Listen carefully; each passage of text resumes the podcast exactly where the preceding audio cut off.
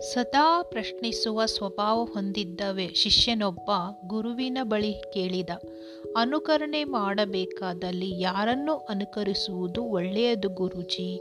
ಭಗವಂತನನ್ನು ಅಥವಾ ಜ್ಞಾನಿಯನ್ನು? ಎಂದು. ಆಗ ಗುರುಗಳು ಸಹಜವಾಗಿ, ನಾವು ಹಾಲುಗಲ್ಲದ ಹಸುಳೆಯನ್ನು ಅನುಕರಿಸುವುದು ಒಳ್ಳೆಯದು ಎಂದು ಉತ್ತರಿಸಿದರು. ಶಿಷ್ಯ ತಬ್ಬಿ ತಬ್ಬಿಬ್ಬಾದ, ಶಿಶುವನ್ನು ಅನುಕರಿಸುವುದೇ? ಅದು ಏನೆಂದು ಅನುಕರಿಸುವುದು? ಶಿಶುವಿನ ಬಳಿ ಅನುಕರಿಸಲು ಏನಿದೆ ಎಂದು ಅಸಡ್ಡೆ ಮತ್ತು ತತ್ಸರ ಭಾವದಿಂದ ಮರುಪ್ರಶ್ನಿಸಿದ.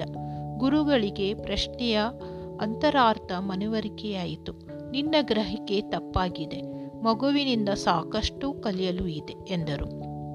ಶಿಷ್ಯನ ಕುತೂಹಲ ಹೆಚ್ಚಾಯಿತು. ಮಗುವಿನಿಂದ ಕಲಿಯಬಹುದಾದ ನಾಲ್ಕು ಪ್ರಮುಖ ಅಂಶಗಳನ್ನು ಗುರುಗಳು ವಿವರಿಸಿದರು. ಮೊದಲನೆಯದೇನೆಂದರೆ, ಯಾವುದೇ ಕಾರಣವಿಲ್ಲದೆ ಸಂತೋಷವಾಗಿರುವುದು. ಸಹಜ ಆನಂದದೊಂದಿಗೆ ಮನಸ್ಸನ್ನು ಉಲ್ಲಾಸಿತವಾಗಿಡುವುದು.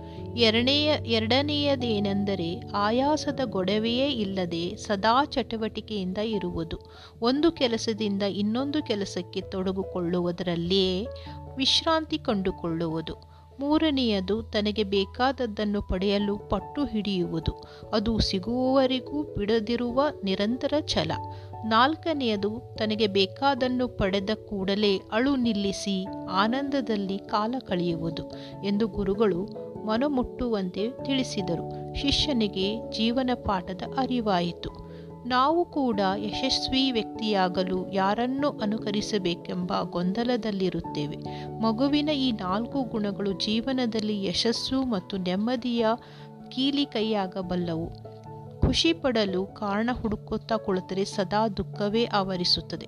ಸಣ್ಣ ಸಣ್ಣ ಯಶಸ್ವಿಗೂ ಖುಷಿ ಪಡುವ ಮನಸ್ಥಿತಿ ನಮ್ಮದಾಗಬೇಕು. ಅಂತೆಯೇ ಜೀವನದ ಗುರಿ ತಲುಪುವುದಲ್ಲಿ ಸದಾ ಚಟುಕ, ಚಟುವಟಿಕೆಯಿಂದ ಇರಬೇಕು.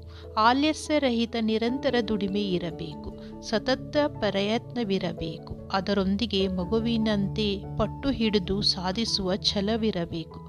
ಬೇಕಾದನ್ನು ಪಡೆದ ಮೇಲೆ ಮಗು ಅಳು ನಿಲ್ಲಿಸಿ ಆನಂದದ ಆನಂದ ಪಡೆಯುವಂತೆ ಗುರಿಯ ಸಾಧನೆಯ ನಂತರ ದುರಾಸೆ ಪಡಬಾರದು.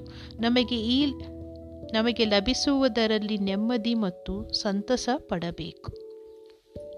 ನಿಮ್ಮ ಪ್ರೀತಿ ಹಾಗೂ ಪ್ರೋತ್ಸಾಹ ಸದಾ ಹೀಗೆ ನನ್ನ ಮೇಲೆ ಇರಲಿ. ನಿಮ್ಮ ಅನಿಸಿಕೆಗಳನ್ನು ನನ್ನ ಬಳಿ ಹಂಚಿಕೊಳ್ಳಿ. ಸದಾ ಕೇಳುತ್ತಾ ಇರಿ. Inspiration podcast. ನಾನು ಭಾರತಿ ರಾಠೋಡ್. ಧನ್ಯವಾದಗಳು.